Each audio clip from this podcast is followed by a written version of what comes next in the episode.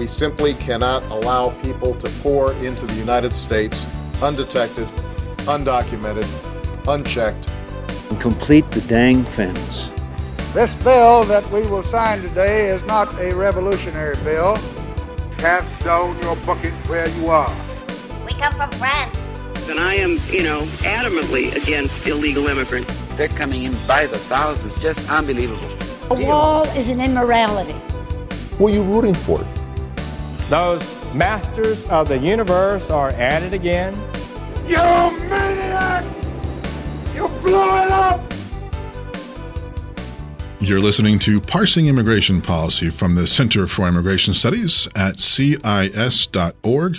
I'm John Feere, the Center's Director of Investigations, your guest host for today, and we are joined by the former Director of Immigration and Customs Enforcement, Tom Homan. Thank you for being here, Tom. Thanks for having me, John. Tom has a long resume in law enforcement. He started as a police officer in New York. He joined the Border Patrol in 1984. He served as a Border Patrol agent, an investigator, a special agent. He's held multiple leadership roles. And in 2013, he took on the position of Executive Associate Director of ICE's Immigration Enforcement Division, ERO, Enforcement and Removal Operations. And in January 2017, he was planning on retiring from federal service. And in fact, my first day on the job at ICE as a political appointee of the Trump administration was Tom's retirement party. Let me tell you how this looked from my perspective, Tom. It was myself, Tracy Short, my fellow political appointee. We were up at DHS. We were finishing all of our paperwork. And the people up at DHS told us, they said, you know, you better hurry up, get down to ICE, get there by one o'clock because there's going to be a retirement party for a guy who's very well liked, and there's probably going to be free cake. And we kind of laughed to ourselves because here we are with this new job, lots of anxiety, national security focus, and we're being told that our first day is going to be a party and cake. So we get down there, and there were probably about 200 people there. It was a, a big crowd. Your family was there. They had a video playing of this montage of photos of you from your various law enforcement roles over the years. There was emotional music attached to it. I don't even know Tom at this point, and even my eyes almost started welling up. It was a big emotional day for a lot of people.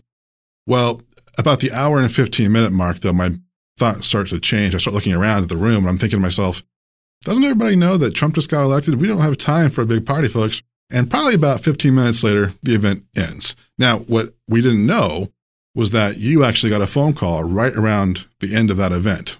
What happened?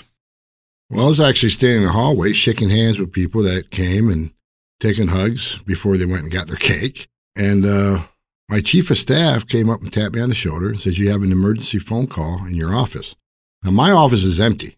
I already had my stuff in boxes sitting in my garage. It was a Friday. The following Monday, I was going to start a new job, making about twice what I made as the ICE director. So I went up to my office, my empty office, picked up the phone. It was the secretary of DHS, John Kelly. And he started out with us saying, Thomas, I know this is bad timing, but the president wants you to stay and run the agency, which was a three step mm-hmm. promotion. I hesitated. I said, Well, it is bad timing because I just retired. He says, No, you mm-hmm. haven't. The paperwork's on my desk, hasn't been signed. He goes, So would you? And I told him, I said, Look, I can't make that decision without talking to my wife. She deserves that. I've moved her across the country six, seven times. She's excited I'm getting out and, and making a little bit more money rather than a government paycheck so we can do things we never could do. And plus, I had a signed contract with the company. So I told Secretary Kelly, I got to meet my wife. I got to make some phone calls to this company find out what my options are. Can you give me till Monday? This was absolutely Monday morning, 0600. I'll call your phone. And he said, But before you hang up, let me leave you with this thought. The President of the United States is asking you to stay a little bit longer and help him. We'll talk Monday. So Sunday night, my wife said, What are you going to do? I said, What do you think I'm going to do? She goes, I know you're going to go back, aren't you? I said, Absolutely. So she said she would support that. And Monday morning, when he called, I said, I take it. And he said, Okay, well, come back to the office tomorrow on Tuesday. And uh, I got a call that afternoon from the White House, and they said, You may want to turn your phone off. We're getting ready to announce you. Good thing I did because I woke up the next morning to hundreds and hundreds of voicemails and emails. And I showed up at the ICE office Tuesday morning. A lot of people came up and shook my hands. A lot of people wondered what the hell just happened. and uh, I walked in my office. I got a team of attorneys there from the ethics office that had a list of everything I got Friday for gifts, telling me I had to return them all because I'm their boss. And a few days later, I'm on Air Force One, the greatest president of my lifetime, Donald Trump. Yeah, we all received an email that must have been that Monday night announcing that you were going to be our new boss, which also, like you said, we, our heads were spinning. We just went through this big retirement party and, and you're coming back. But I was, I have to say, I'm very glad that you did because I was honored to have Tom as my boss for the first year plus of the Trump administration, where I served as his senior advisor. I should also mention that Tom is the author of a very good book titled Defend the Border and Save Lives Solving Our Most Important Humanitarian and Security Crisis, available on Amazon. I like the book very much, and not just because of the kind words you had to say about me. I appreciate that, but mostly because you included a lot of anecdotes of things that you experienced over the years. The book's part autobiography, but it's also a very easy to digest explanation of some of the top issues within immigration. And it also has a lot of solutions and proposals on how to fix some of these things. What inspired you to write the book? Well, look, all throughout my career, really, but especially after President Trump became president, people would attack ICE every day. The 20,000 men and women that I commanded, they would attack ICE every day. They, you know, we've been called, you know, Nazis, stormtroopers, you know, racists. I was called a lot of those names. I had protesters in my house all the time. It made me angry because they don't understand. If they saw what I saw in 35 years of the travesty of illegal immigration because people think illegal immigration is a victimless crime. There's nothing further from the truth. There's a whole ugly underbelly where the cartels making money, women being sexually assaulted, children dying, cartels making billions of dollars, and migrants being abused, being tortured, or they can't pay their smuggling fees, and all this employment of illegal aliens. People think it's no big deal. The guy's working, send money home to his family. You got to understand Absolutely nobody hires an illegal alien out of the goodness of their heart. They hire them to undercut their competition who has U.S. citizen employees and to abuse them. I want to explain to American people this is why we do what we do. It's important. So I basically told my story about how I grew up in a small town upstate New York in farming country. Hell, I grew up milking cows. And fast forward, I'm finding dead bodies. I'm standing back of a tractor trailer and 19 dead migrants on my feet. I'm investigating organizations that, you know, terrorize and torture and kill migrants who can't pay their smuggling fees. So I started talking about the underbelly of what this meant. Hopefully, they understand me at the end of all this and understand that this is why Tom Homan is who he is. I wanted to educate people so they'd understand why it's important to secure our border, why it's important to enforce immigration laws. And the reason I call my book Defend the Border and Save Lives, because we learned in the Trump administration when they had illegal immigration down 83%, when he had illegal immigration down to a 40 year low, how many women weren't being raped? How many children weren't dying? How many U.S. citizens were not dying of drug overdoses from fentanyl come across the border? If you defend the border and save lives, I'll use an analogy. If there's 83% less cars on the highway, would there be less highway deaths? So when illegal immigration is down 83%, it saves lives. So that's why I wrote the book. And this is about educating people, let them know what I've seen so maybe they'll understand what we do a little bit better. I've told many officers that they should also consider writing books of their own because they all have so many interesting stories, interesting cases they've been involved with, unique situations, and, and basically perspectives that the public just doesn't get a chance to hear. And of course, I talk with officers still. And lately, as everyone knows, the officers are very frustrated with what's been going on under the Biden administration. I know you talk with ICE officers. What are you hearing from them?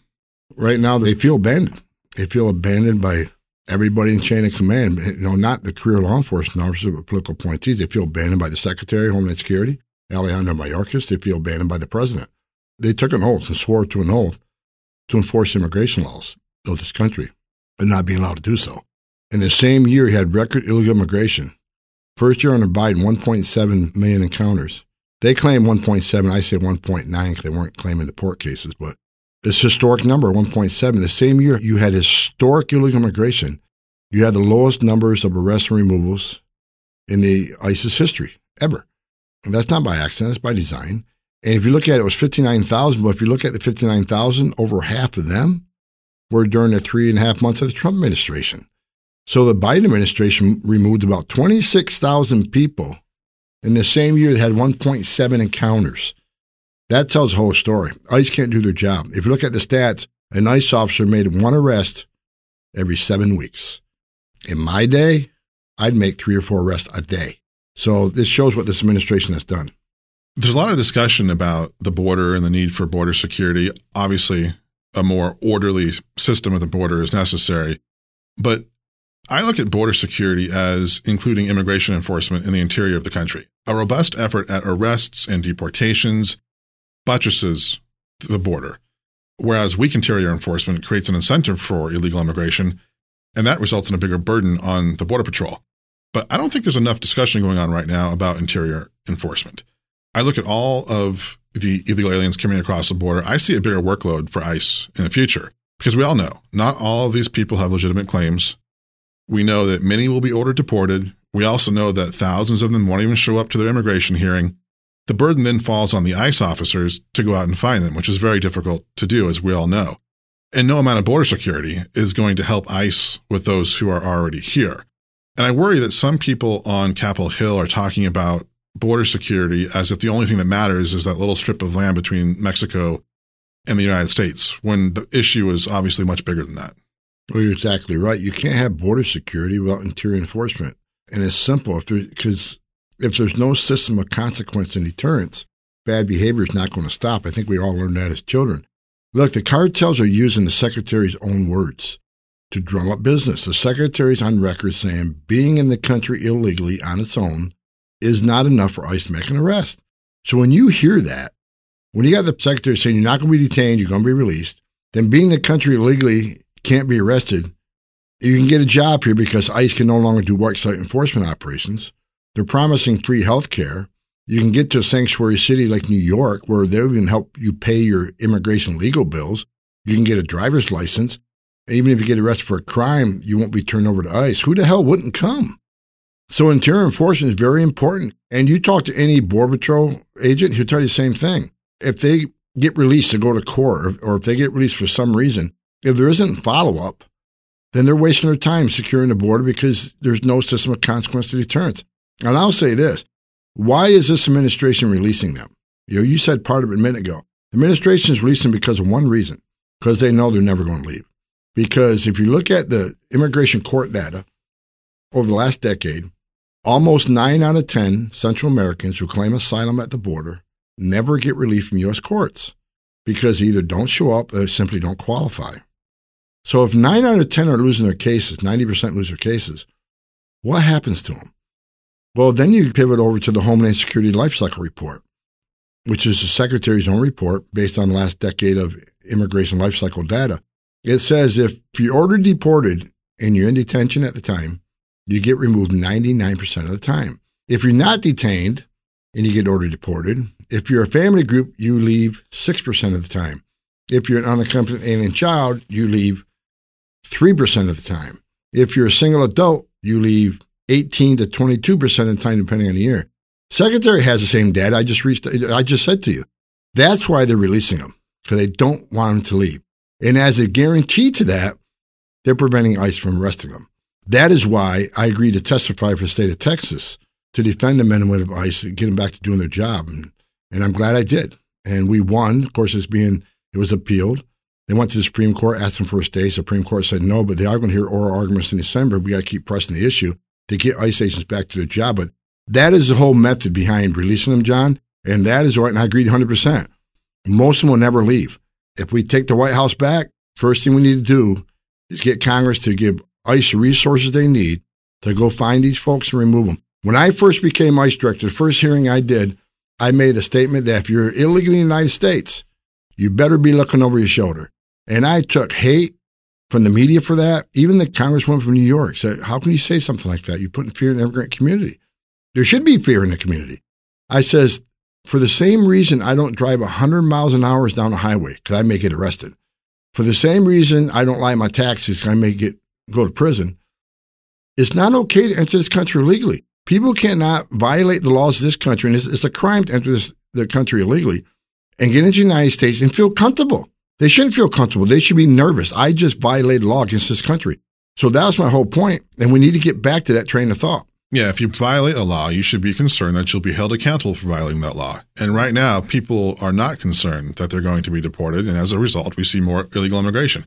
Every part of this immigration system is being gutted by the administration.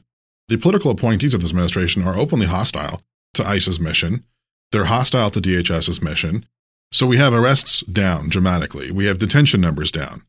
Deportations are down. Worksite enforcement has been largely ended, as you mentioned.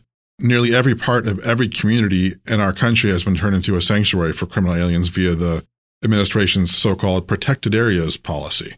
OPLA, ICE's legal division, they're closing thousands of cases. These are cases that are pending. People that either have a legitimate claim, don't have a legitimate claim, ICE might be deporting them. Well, now the case is just closed, which I guess means the alien is just wandering around our community until the next administration. The whole system falls apart. How can we expect to have a functioning system of any type of law enforcement when you have people running it who just don't support the mission? Well, there's no system of enforcement. I mean, I always said when they talked about we're going to abolish ICE, we're going to abolish ICE, I said many times, they're never going to abolish ICE, but they will abolish the mission and they're going to starve them for money, which is exactly what they're doing. You mentioned detention a few moments, how detention is down. The one thing that your listeners need to understand is there's thousands of ICE beds empty right now, already paid for. They remain empty while they're paying people like the Endeavors $370 a night to put an illegal alien in a hotel room. That's an NGO, a nonprofit organization. 370 bucks a night. I'm 60 years old. I've never stayed in a hotel that costs 370 a night. I'm a Hampton Inn guy. But 370 bucks a night to stay in a hotel room and an ICE bed runs around $112 a night. So you got thousands of beds already paid for sitting there empty. You want to talk about waste, fraud, and abuse of taxpayers' money? There's a good example right there. So yeah, detentions at an all-time low, arrests at all-time low, and the secretary gets in front of Congress and says those who don't qualify will be immediately removed. A lie. I've talked to scores of ERO officers. They're not even looking for them. There's no directive to look for them because, in their opinion, they heard from the secretary himself being in the country legally is not enough to be arrested. So the secretary continues to lie under oath. He should be impeached on day one if we take back Congress. He's an embarrassment to the position he holds. Being the Secretary of Homeland Security, you think he'd be concerned with the national security crisis he's created at the border? Now, let me explain that real quick. By the time this fiscal year ends, within two years, we're going to have about 5 million encounters or releases in the United States combined. We're going to have over a million gotaways. The Border Patrol's arrested over 50 people on the FBI screening database. That's who they've arrested. Terrorists don't want to be arrested. They're trained how to invade law enforcement. So obviously, these 50 some are idiots. But if there's 900,000 gotaways, as I said before, Border Patrol's arrested people from 161 different countries. Some of those countries are sponsors of terrorism. If you don't think a single one of the 900,000 that got away didn't come from a country that sponsors terrorism and didn't come here to do us harm, then you're simply ignorant of the facts. The secretary knows this. So if he had any integrity at all, he would call the White House and say, I can no longer support this open borders agenda. It has put this country at great risk of a terrorism act. But he hasn't, which means man has no integrity. He's the Secretary of Homeland Insecurity because this country is much less safe under him with the gang members, the fentanyl that killed over 100,000 people, the terrorism aspect. He needs to be impeached. He needs to be removed. The thing that's frustrating about all of this, too, is that they're not reporting what they're doing. And we were proud to produce annual reports. ICE had press conferences all the time under the Trump administration. We wanted the public to see the results of our operations, the impact of our pro enforcement policies. I was constantly expanding transparency by adding more data to existing public facing reports. I was also creating new reports on a number of things that ICE was working on, new data sets. The administration has ended these reports. The 287G monthly reports, those stopped immediately some of our detention reports and the ICE Health Service Corps report. They stopped doing that. But perhaps most shocking at all, they stopped publishing the reports that ICE has published by the end of every year for at least the last decade. The ICE ERO Enforcement Report, which details all sorts of information related to arrests, removals, criminality, much, much more. The Biden administration has gone backwards on transparency because they don't want the public to see the effect of their lawless policies. They know that what they're doing threatens public safety. They know it's wildly unpopular. Otherwise, they'd have a press conference every month and proudly tell us about all the criminal aliens they're allowing to run free. You're absolutely right. I mean, I think one of Biden's first speeches, we're going to be the most transparent administration in history of the nation. They're hiding everything they're doing. And there's a reason they're not creating those reports, John. You and I both know because it's bad. If they're proud of what they're doing, you would think they stand up at a podium and announce their numbers. If they're doing what they're supposed to be doing, they'd want to get up there and tell the American people what they're doing, but they're not. They came out with a really shortened report, which is spun in a thousand different directions. They won't compare things to last year, to 19 or to 20. Bottom line is, arrests are down significantly. Detention is down significantly. Removals are down significantly. And they say they arrested more aggravated felons this year than we did last year, which, number one, that's not accurate. And number two, they're trying to compare this year to a year where the country was shut down under COVID, where operations were shut down. Matt Albence was the ICE director at the time. He basically shut down operations, at large operations because of COVID. Jails were releasing thousands of prisoners. So it was not a target rich environment at the time. Operations were shut down. And they want to compare it to that year? But I'll tell you this even if they compare it that year, more criminals were arrested, more criminals deported. They won't talk about that. They want to keep to the aggravated felony number. And even the aggravated felony number isn't correct because I know from my sources they drilled down three or four times a year, making aggravated felony cases that weren't classified aggravated felony cases. So again, lying to the American people. We need to demand those data sets from ICE. Now, I've worked with Senator Johnson, Senator Cruz, and you helped me. And you and I both uh, assisted them in demanding those data sets. Haven't gotten yet. Again, this, this DHS just doesn't care. Yeah, Congressman Chip Roy's office with 20 members in the House also sent a letter, and this was back in the springtime. And I checked with them recently. They still have not received a response from DHS for these data sets. And that's the data that we need. We need that data to be able to make clear comparisons from year to year. Because you mentioned the aggravated felony statistic they sort of cooked up. We have some pieces on that. We'll link to it to this blog at cis.org. But the numbers folks at ICE, they went in to the field offices and told them to look for cases and mark them as aggravated felony cases, even if they weren't previously. In other words, they tried to build the numbers up to make it look as if they were doing something, even though that's a statistic that ICE hadn't publicly produced in the past. Uh, one thing that we also can link to on our website there was a few months back some data that was leaked from the inside of ICE to the Washington Times.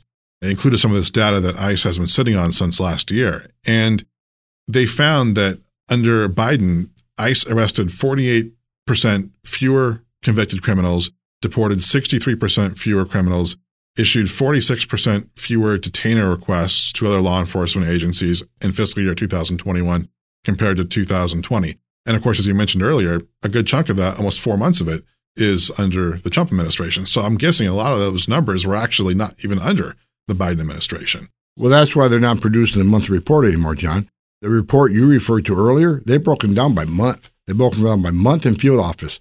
That's why you don't see that report because it's clearly going to show more was done three months under Trump than the nine months under Biden. Here's some numbers for folks, just so we, they know what we're talking about. According to this leaked data, ERO made 36,619 admin arrests of convicted criminals in 2021, which was down nearly half compared to 2020 when ERO arrested 70,607 convicted criminal aliens. Arrests with pending criminal charges fell from 22,000 to just under 9,000. This is a huge decline. And obviously, the public safety aspect of this. This is something that the administration has never discussed. They literally are choosing to leave people who are fully deportable with criminal records in our communities. Not only that, they're not arresting them, but the data also showed a leaked document that ICE released over 14,000 criminals. Released over 14,000 criminals out of detention because they didn't meet the parameters set by the secretary. I'll tell you what, his definition of public safety is a hell of a lot different than mine. I think felony domestic violence, that's a public safety threat. Someone arrested for DUI three or four times, that's a public safety threat. Over 10,000 lives a year are lost from DUI. How do you dare not call that public safety threat? And it goes on and on and again from theft to robbery to release 14,000 public safety threats back to the streets. You wonder why crime rates are rising? Sanctuary cities like New York, Chicago, LA, San Francisco, they knowingly release criminal aliens to the street every day Rikers Island. We used to have a 12 agency shift at Rikers Island. We would remove thousands a month from Rikers Island. Now we're removing zero. And the thing about this, too, is that the entire justification for their non enforcement guidelines from this administration is that they're going to be focusing on the worst of the worst, as if we didn't do that under the Trump administration. Under the Trump administration, 91% of everybody we arrested was a criminal. And the thing is, if you look at the data, the results that we do have from their work over the past year, the numbers are actually going down. So their entire argument is just not legitimate. This administration, which I'm shocked as an American, someone proud to be an American, someone, you know, I love my country. I've never seen an administration that out and out lies constantly. The Secretary of Homeland Security has lied under oath to Congress. Why isn't he held accountable? That's perjury. I've been on Rio Grande Valley a dozen times in the past year and a half, and several agents tell me, they say, you know, it's really disheartening when we're sitting there working overtime seven days a week, processing family groups and, and those that are surging on the border. And we look up the TV screen and see the secretary and say the board is closed and secure. This is her boss. They've lost total respect in the secretary. They lost total respect in the president because they feel abandoned by him. They're lying to the American people, and the men and women wearing green are suffering the consequences of those lies. And in that leaked data in the Washington Times article, there was a quote from an officer who said that people are basically being paid not to do their jobs. I think that's what's most frustrating for these officers is that they signed up to do something, they're trained to do something, they want to protect public safety, and they have to sit there and watch lawlessness in front of them, and they can't do anything about it. I get emails from officers all over the country, either through my LinkedIn or through my you know company email address. They see me. I, I travel around the country doing certain things, and they always show up at these events. Them in the Border Patrol, I've never seen morale so low. Border down, I think, 2,500 positions. I mean, ICE is down quite a few positions. People are just, they're quitting, they're retiring. If they're not allowed to do their job and uphold their oath, they don't want to carry that badge anymore. They might as well just quit. And there are real consequences for that. You know, that one sort of not so great report that ICE did release last year, you can still do some comparative analysis to the previous year. And what we see is that homicide related arrests were down 18%, sex assault arrests were down 22%, assault related arrests down 48%, robbery related arrests were down 29%, kidnapping related arrests were down 35%. That has a real impact. Yeah, and it doesn't make sense because we're in a period of record crime. Crime is rising, but ICE enforcement's dropping. And the thing is, we're going to feel this for many years to come. That's the other problem. People think that, well, we have a new administration come in in a few years. People who come across the border with criminal intent aren't going to necessarily commit crime the first week that they're here. And we're going to have a fallout from this lack of border security, lack of vetting, lack of tracking for years to come. Yeah, let's not forget the 900,000 gotaways will be a million by the end of this fiscal year. There's a reason they didn't want to turn themselves into Border Patrol. What about operations? Why aren't we seeing a lot of ICE operations right now? I would say we, we arrest a lot of uh, illegal aliens at worksite enforcement operations. We not only identify illegal aliens that are working illegally, employers that employ them illegally, we also can find peonage cases, smuggling cases. A lot comes out of worksite investigation. But the Biden administration, Secretary Mayorkas, has stopped ICE from doing them. And why? You got to think, why would you do that? Well, because he knows that's that's a source of many arrests. At the same time, they go out and they say, we, we want to take on trafficking. We, trafficking is a priority. Where do we identify a lot of trafficking cases? Through worksite enforcement investigations. So again, they say one thing and do a different one. The operation's been shut down because they don't want arrests. It's obvious.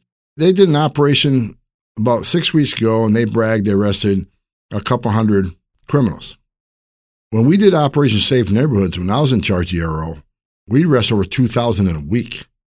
2,000 in a week. Now they want to brag on a little over 100?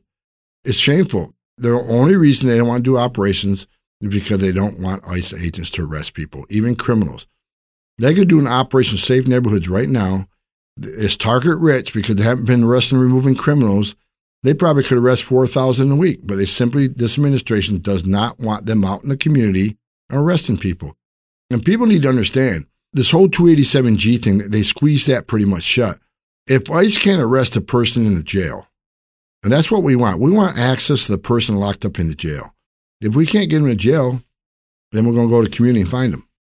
And when we do that, we're probably going to find others that weren't even on the radar. So this whole thing about sanctuary cities, people need to understand that police chiefs like to say, Well, we're a sanctuary. We want victim witnesses of crime to feel free to come to the police and work with us, not be afraid of working with ICE.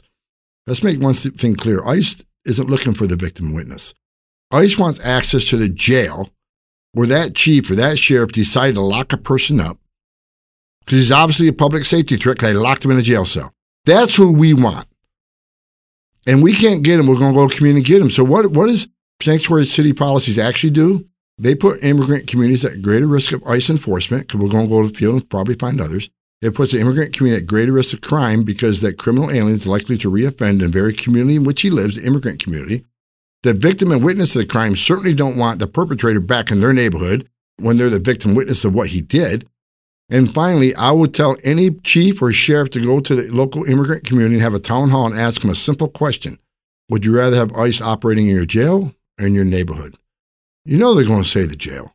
Most immigrant communities, many of them are here legally, many are not, but they don't want predators in their neighborhood either. They don't want a person convicted DUI 10 times driving in their neighborhood either.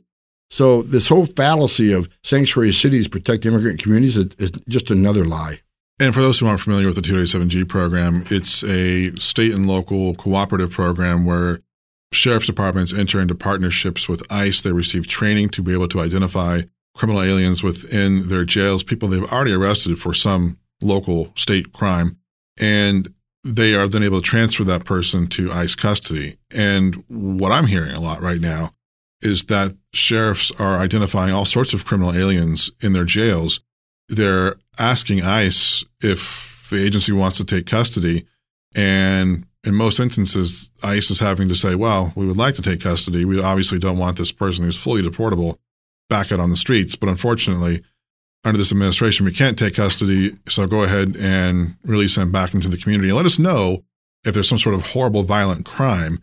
Then maybe we'll do something about it. In other words, this administration has made violence a prerequisite for immigration enforcement. You're exactly right. I went to the National Sheriff's Association conference. I just came back from the Texas Sheriff's Conference, and they're mad as hell. They see these people are in the country illegally. We arrest them for a violent crime, and we're forced to release them. And ICE used to take them. And when they take them, they deport them, which means we're not rearresting this person. Now we're arresting the same guy three or four times. What the hell is the federal government doing? That's why a bunch of sheriffs, several organizations within the Sheriff's Association, have called for the impeachment of Mayorkas because crime has risen in their counties, along with fentanyl overdose deaths that's coming across that border. Sheriffs are they're pissed off. They want something done. In the remaining time that we have with you, let's talk a little bit about what you're hearing on Capitol Hill. Does the Congress understand that ICE will need an increase in resources that is commensurate with the increase in illegal immigration that we're seeing? Thousands new ICE officers, thousands more detention beds, more deportation planes, etc. The Democrats just funded 87,000 new IRS agents. No one saw that coming, and they just did it. How many new ICE officers will the GOP be funding? Because I'm not hearing anything. The GOP released an outline of immigration provisions a few weeks back that they're considering for the next Congress. There are some good things in it, but under the section on ICE, it says their priority is to fully fund ICE. Well, okay, every Congress could argue they've fully funded ICE to some extent or another. Why is it so difficult for the GOP to just announce they're going to fund 87,000 new ICE officers? I don't know. That's something we need to stay on top of. About two months ago, I was up on the Hill me and a couple others from the Heritage Foundation. I do some work for them. We had over 120 GOP Congress people in the room. I made it clear. We wrote a framework up with a lot of different organizations, including Center for Immigration Studies, and we sent them a roadmap. It looks like they adopted pretty much all the roadmap, but I don't see the numbers broken down for ICE. That's something I, I, I want to follow up with Elise Stefanik and McCarthy and a few others up there. We need to have real numbers. And you're right, it's a shame. When I seen 86,000 IRS agents, but not a single border patrol agent. Right now, they're down to like 2,500. And we have a national security crisis on the border. Not one border patrol agent? That shows you where the head's at with this administration. They're not going to shut the border down.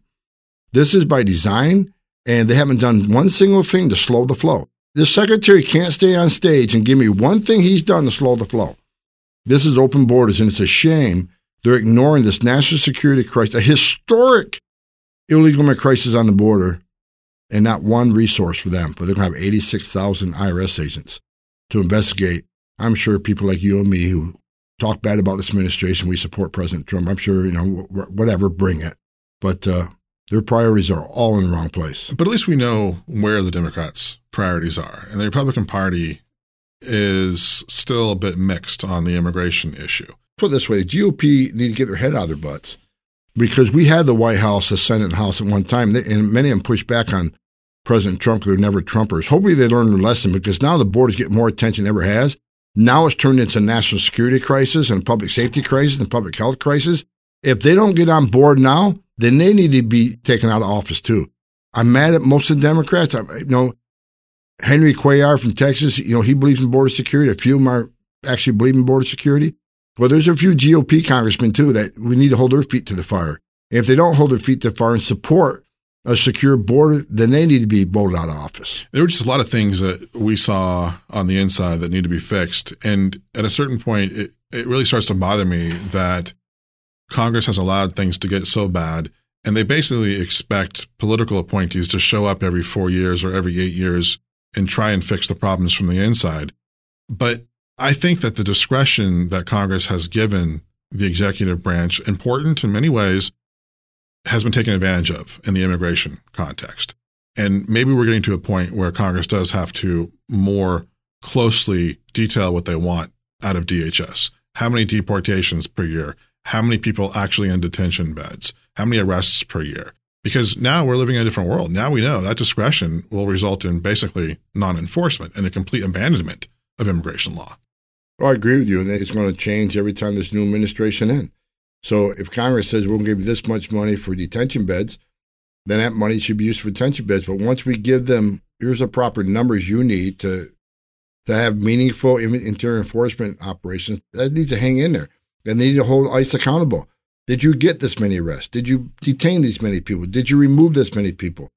We're never going to fix illegal immigration if we don't have meaningful interior enforcement because people are going to say, if I hide out long enough, I'm going to get something. I'll wait for a Democratic president to come in. I'll get amnesty. I'll get DACA. This country has proven over and over again that if illegal aliens hide out long enough, we're going to reward them. And we shouldn't. That needs to end. There needs to be a system of consequence. They, they shouldn't feel like, okay, I'm going to ignore the judge's order, that 90% I talked about. I'm going to hide out long enough. Someone's going to give me amnesty or someone's going to give me DACA.